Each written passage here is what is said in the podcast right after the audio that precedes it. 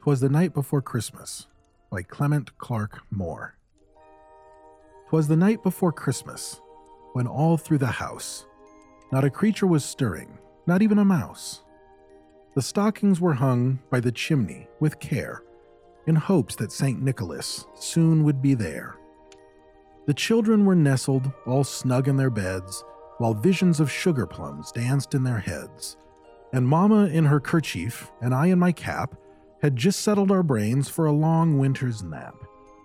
When out on the roof there arose such a clatter, I sprang from my bed to see what was the matter. Away to the window I flew like a flash, tore open the shutter, and threw up the sash. The moon on the breast of the new fallen snow gave the luster of midday to objects below, when what to my wondering eyes should appear but a miniature sleigh and eight tiny reindeer. With a little old driver so lively and quick, I knew in a moment it must be St. Nick. More rapid than eagles, his coursers, they came, and he whistled and shouted and called them by name. Now Dasher, now Dancer, now Prancer and Vixen, on Comet, on Cupid, on Donner and Blitzen, to the top of the porch, to the top of the wall, now dash away, dash away, dash away all. As dry leaves that before the wild hurricane fly, when they meet with an obstacle, mount to the sky, so up to the housetop the coursers they flew, with a sleigh full of toys, and St. Nicholas too.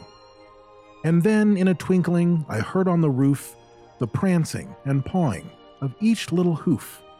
As I drew in my head and was turning around, down the chimney St. Nicholas came with a bound. He was dressed all in fur, from his head to his foot, and his clothes were all tarnished with ashes and soot. A bundle of toys he had flung on his back, and he looked like a peddler just opening his pack. His eyes, how they twinkled! His dimples, how merry! His cheeks were like roses, his nose like a cherry. His droll little mouth was drawn up like a bow, and the beard on his chin was as white as the snow. The stump of a pipe he held tight in his teeth, and the smoke it encircled his head like a wreath. He had a broad face and a little round belly that shook when he laughed, like a bowl full of jelly. He was chubby and plump, a right jolly old elf, and I laughed when I saw him in spite of myself. A wink of his eye and a twist of his head soon gave me to know I had nothing to dread. He spoke not a word, but went straight to his work, and filled all the stockings, then turned with a jerk, and laying his finger aside of his nose, and giving up a nod, up the chimney he rose.